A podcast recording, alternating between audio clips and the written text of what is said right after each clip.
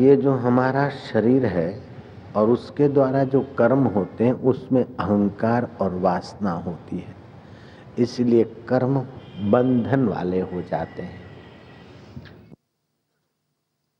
अगर हम अपने निर्बंध नारायण आत्मा को पहचान ले अथवा मान ले, मानेंगे तब पहचानेंगे। बच्चा मानता है कि पृथ्वी गोल है। आगे चल के पहचानता है कि पृथ्वी गोल कैसे है। बच्चा मानता है कि स्कूल जाना ठीक है, फिर उसका फल उसे मिलता है। ऐसे ही वे लोग सचमुच में भागशाली हैं, जो अपने इस पंच भौतिक शरीर में होते हुए भी अपने आत्मा की सत्यता, परमात्मा की सत्यता मानते हैं, शरीर की सत्यता नहीं मानते हैं। जब आत्मा की सत्यता मानने लग गए तो अहंकार शरीर का नहीं होगा। मैं अमर आत्मा हूँ, ऐसा अहम ब्रह्मास्मि का अहंकार आएगा। जब आत्मा को नहीं मानेंगे नश्वर देह को मानेंगे तो अपने में जातीयता का, देह का, वर्ण विशेष का अहंकार होगा और इसी से सारे कर्म तुच्छ होने लगते हैं। विकारों से प्रेरित होकर करता जब कर्म करता है तो कर्म बंधन वाला हो जाता है। और निर्विकार नारायण स्वरूप आत्मा में, स्थिति करके अथवा आत्मा परमात्मा में अपनी प्रीति लगाकर कर्म करता है तो कर्म दिव्य हो जाते हैं। जन्म दिवस मनाने का एक सुंदर अवसर है, आप सबको मनाना चाहिए, लेकिन मेरा या आपका अकेले का जन्म दिवस नहीं होता। आज के दिन धरती पर एक करोड़ और पचास लाख के करीब लोगों का जन्म दिवस है आज।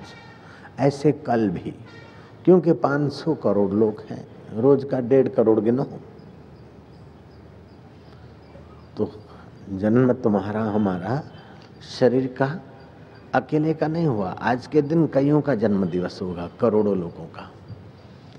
तो शरीर का जन्म होना बड़ी बात नहीं है, लेकिन शरीर के जन्म का उद्देश्य पूर्ण कर लेना ये बहुत बड़ी बात है। जहाँ में उसने बड़ी बात कर ली, जिसने अपने आप से मुलाकात कर ली। श्री कृष्ण ने अपने आप से मुलाकात कर रखी थी। इसलिए श्री कृष्ण के जो भी कर्म हैं, वो सब दिव्य माने गए कर्ता भाव से ऊपर उठे हुए श्री कृष्ण। छाछ चचिन भरी छाछ पर नाचते हैं, लेकिन निंदा के पात्र नहीं होते कि देखो, इतना बड़ा हो के छाछ पर। नहीं, क्योंकि नाचना अपने सुख के लिए नहीं है, औरों के सुख के लिए है। घोड़ा गाड़ी चलाना, रथ चलाना युद्ध में। संधिदूत होकर जाना ये अपने लिए नहीं है, औरों के लिए है। जिनका अपने आत्मा में विश्रांति पाने का ज्ञान खुल जाता है, वे सुखी होने के लिए विषय विकारों की गुलामी नहीं करते हैं, अपितु अपने आप में गोता मारते और सुख बांटते रहते हैं। तो सुख बांटने के जो भी कर्म उनके हैं, वो सारे दिव्य हैं। सुख लेने में वासना और ठगी करनी पड़ती है। सुख देने में ठगी क्यों करेंगे? वासना कहाँ से लाएँगे? स्वार्थ में ठगी होती है। एक प्रार्थना और है। आप ध्यान से सुनेंगे, आपका लाभ ही हमारा संतोष है।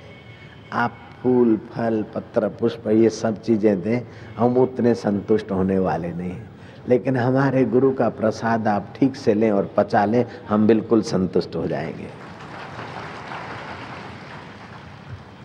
जन्म कर्म च में दिव्यम। भगवान कहते मेरा जन्म और कर्म दिव्य है। ऐसे ही जिन्होंने भगवान के प्रसाद का रास्ता लिया आनंदमयी माँ का चौसठवा बर्थडे मनाया जा रहा था अहमदाबाद बुलाभाई पार्क में। भक्तों ने जैसे आपने अपनी श्रद्धा व्यक्त की, ऐसे सौ, दो सौ, हज़ार, आप तो बहुत ज़्यादा उन्होंने जन्म दिवस मनाया। आनंदमयी माँ जहाँ इंदिरा सिर झुकाकर अपना भाग्य बनाती थी, पंडित नेहरू जिनके चरणों में बैठकर कभी माला जपते थे, कभी कभार। उस आनंदमयी माँ को किसी ने कहा कि माता जी माता जी पूछती थी कि भाई, क्या पूछ? आप जो पूछो, मैं सत्संग में जो पूछो, मैं जवाब दूँ। तो एक व्यक्ति ने पूछा कि, माँ, तुम्हारा जब से जन्म हुआ, तब से लेकर आज तक चौसठवा जन्म दिवस है। आज तक जो जो अनुभूतियाँ हुई है, वो सारा वर्णन करो। भक्तों को बड़ा आनंद आया कि आज पूरा घंटों भर माँ जैसी आनंदमय माँ जैसी देवी का जिसने अपने आत्मा को मय रूप में जाना है, उसको आत्मा को छू कर आने वाली वाणी सुनने का आज घंटों भर अवसर मिलेगा। मन को एकाग्र करने के लिए संत वचन सुनने जैसा और कोई सुगम और श्रेष्ठ पवित्र साधन नहीं।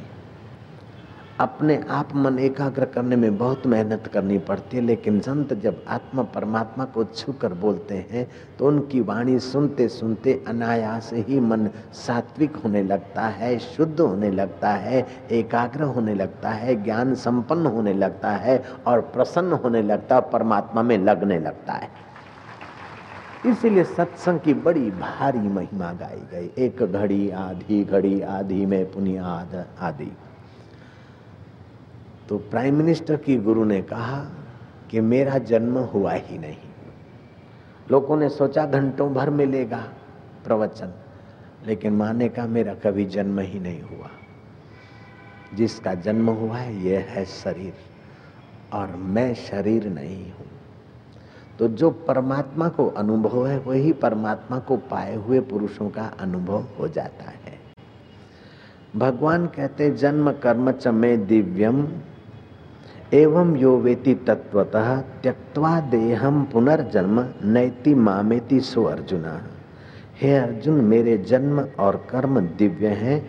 इस प्रकार मेरे जन्म और कर्म को मनुष्य तत्व से जान लेता है, अर्थात दृढ़ता पूर्वक मान लेता है। वह शरीर का त्याग करने के बाद पुनर्जन्म को नहीं प्राप्त होता है। वो मुझ चैतन्य स्वरूप आत्मा परमात्मा में एक ही भाव को प्राप्त हो जाता है। तुम्हारे शरीर का जन्म तो हो गया, हम तुम्हारा जन्म चाहते हैं। आशाराम के जन्म के निमित्त हम आपका जन्म चाहते हैं। आशाराम का जन्म दिवस आप मना रहे हैं, लेकिन आशाराम चाहता है कि आपका भी जन्म हो जाए। शरीर का जन्म तो हो गया, लेकिन आपका जन्म हो जाए। भगवान कहते हैं, जन्म कर्म च में दिव्यम एवं यो वेति तत्वतः त्यक्वा देहम पुनर्जन्म नैति मामेति सो अर्जुना। आपका जन्म और कर्म दिव्य हो, इसलिए आप थोड़ा ज्ञान योग का आश्रय लीजिए। जन्म दिवस मनाना चाहिए। जन्म दिवस मनाने की अगर कला है तो उसका बहुत अच्छा फ़ायदा लिया जा सकता है। जैसे सूर्योदय के समय उत्साह, आनंद और वातावरण में ऑक्सीजन की विशेषता होती है। ऐसे जन्म दिवस मनाओ तो आपके जीवन में उत्साह, आनंद और प्रीति की विशेषता प्रकट हो सकती है। शर्त यह है कि जन्म मनाने की कला हो। पाश्चात्य जगत के लोग केक बनाते हैं, फिर मोमबत्तियाँ जलाते हैं। जिसका जन्म दिवस होता है, उसके हाथ में छुरी देते हैं, चप्पू देते हैं। लेकिन छुरी चप्पू घुमाने के पहले उसे मोमबत्तियाँ फूकनी पड़ती है। हमारी भारतीय संस्कृति कहती है कि दिया किसी के घर में जलाओ तो उसकी लो ऊपर को जाती है। जीव जन्मा है तो ऊपर को उठने के लिए और प्रकाश के तरफ़ जाने के लिए। भारत हमेशा प्रकाश का पुजारी रहा। अस्तोमा सद गमाया तमसोमा ज्योतिर्गमया। तो आपके जन्म दिवस पर आप पाश्चात्य कल्चर का अनुकरण करके मोमबत्तियों को फूंक मारेंगे, प्रकाश में से अंधकार में जाने के लिए जन्म दिवस नहीं है, अपितु अंधकार में से प्रकाश और छोटे प्रकाश में से बड़े प्रकाश में जाने के लिए जन्म दिवस होना चाहिए। अगर पाश्चात्य कल्चर का अनुकरण करके हम जन्म दिवस मनाएँगे तो क्या करेंगे? केक होगा, मोमबत्तियाँ होगी, फिर वो आदमी फूकेगा। आप एक बार प्याले को छू लेते हैं, एक घूंट पानी पी लेते हैं तो लाखों कीटाणु उस प्याले को आप लगा देते हैं। जब आप फूंकते हैं तो कितने कीटाणु उस केक में आप बरसाएँगे? जय राम जी की। और फूंकने के साथ थूक के कण बिल्कुल जाते हैं, पक्की बात है। माइक्रोस्कोप से आप देख सकते हैं। तो जिसका जन्म दिवस है, वो फूके और थूके और फिर आप उसका केक खाएँ, ये आपके लिए उचित नहीं है अंदाता अब जयराम जी बोलना पड़ेगा। और फिर प्रकाश में से अंधकार कर दे वो। ना, आपका जन्म दिवस आप कैसे मनाएँ कि आपका शरीर, चाहे आपके मित्रों का शरीर, चाहे धरती की कोई भी चीज़ हो, उसमें पाँच भूत सार तत्व है। इन पाँच भूतों को पाँच देव भी कह दो तो मुझे आनंद है, मैं इनकार नहीं करता। पृथ्वी जल देव वायु देव अग्नि देव तो इन पंच देवों से तुम्हारा पंच भौतिक शरीर बना है। इन पंच देवों में ही तुम्हारा शरीर रहता है और इन पंच देवों में ही तुम्हारा शरीर समाप्त भी होगा। तो आप चावल ले लो। उन चावलों को पाँच पृथ्वी तत्व, जल तत्व, तेज तत्व, वायु तत्व, आकाश तत्व, उन पाँच तत्वों के पाँच रंगों से चावल को रंग डालो। फिर स्वस्तिक बनाओ चावलों का। उन पर आपके चालीसवा जन्म दिवस पूरा हो रहा है। चालीस दिए रख दो। आपके हितेशी मित्र एक एक दो दो दिया जला ले पाँच पाँच दिया। इकतालीसवा जन्म दिवस तुम्हारा शुरू हो रहा है। बीच में बड़ा दिया रखो। आपके मित्रों, कुटुंबियों में जो सबसे सज्जनता में बड़ा हो साधुताई में बड़ा हो, उस बुज़ुर्ग को प्रार्थना करो कि पिताजी काका जी भैया जी चाचा जी माता जी जो भी हो, आप ये आज इकतालीसवा जन्म दिवस हो रहा है। उसका दिया आप ही प्रकाशित करेंगे। मित्र ये भावना करे कि आपके जीवन में 40 वर्ष बीत गए, जो प्रकाश था, बीत गया। आपकी वर्षगांठ है। 40 वर्ष पूरे हुए 41 वर्ष शुरू हो रहा है। 40 वर्ष के तक जो भी प्रकाश था, ठीक है, बीत गया। लेकिन आज से नया वर्ष शुरू हो रहा है, आज से आपके जीवन में विशेष प्रकाश हो, विशेष समझ हो, विशेष माधुर्य हो और विशेष उमंग हो। आप अगर वैदिक मंत्र पढ़ सकें तो पढ़ ले अच्छा है। यजुर्वेद का मंत्र है। समासत्वाग्न रतवो वर्धयंतु संवत्सरा ऋषयो यानी सत्या।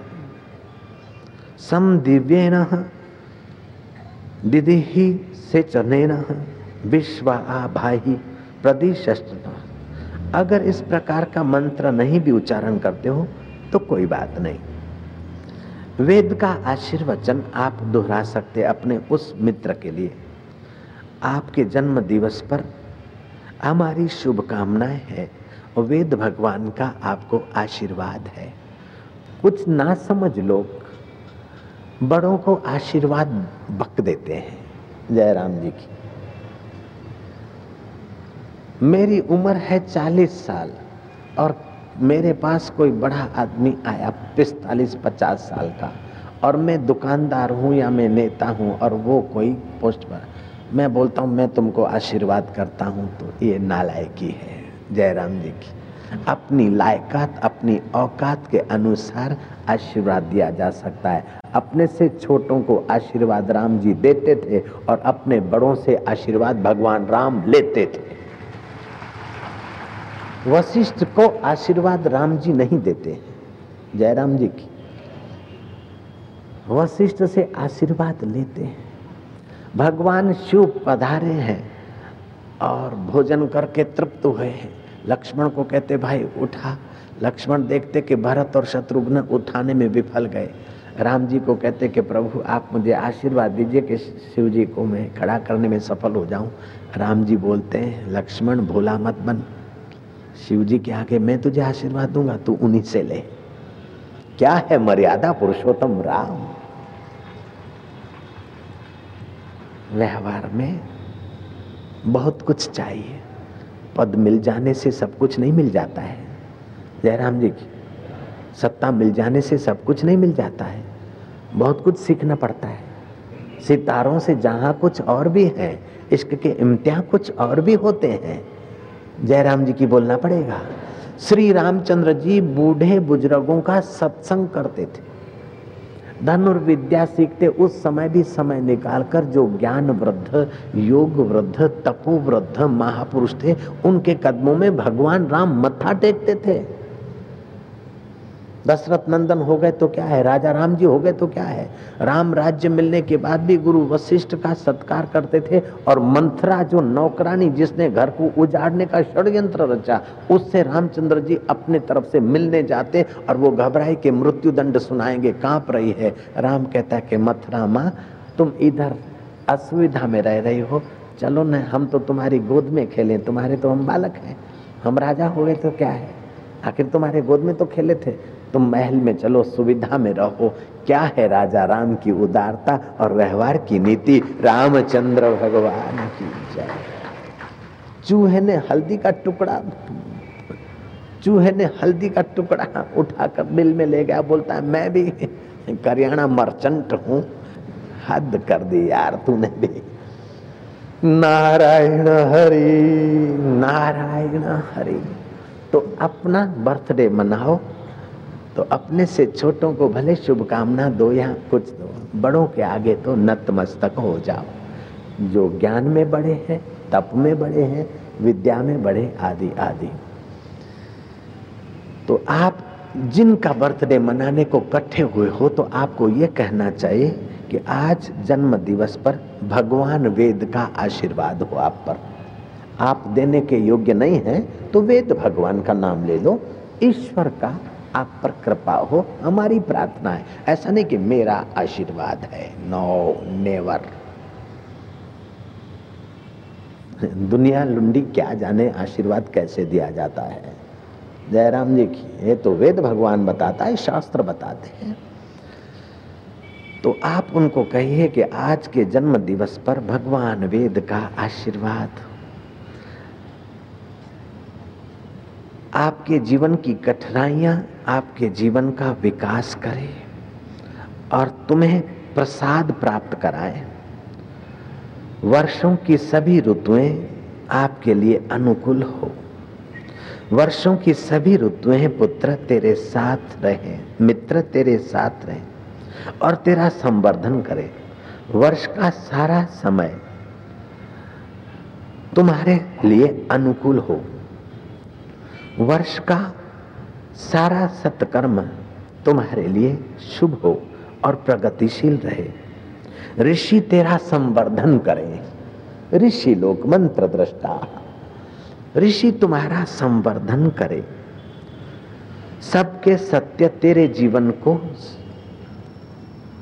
शुभ करे।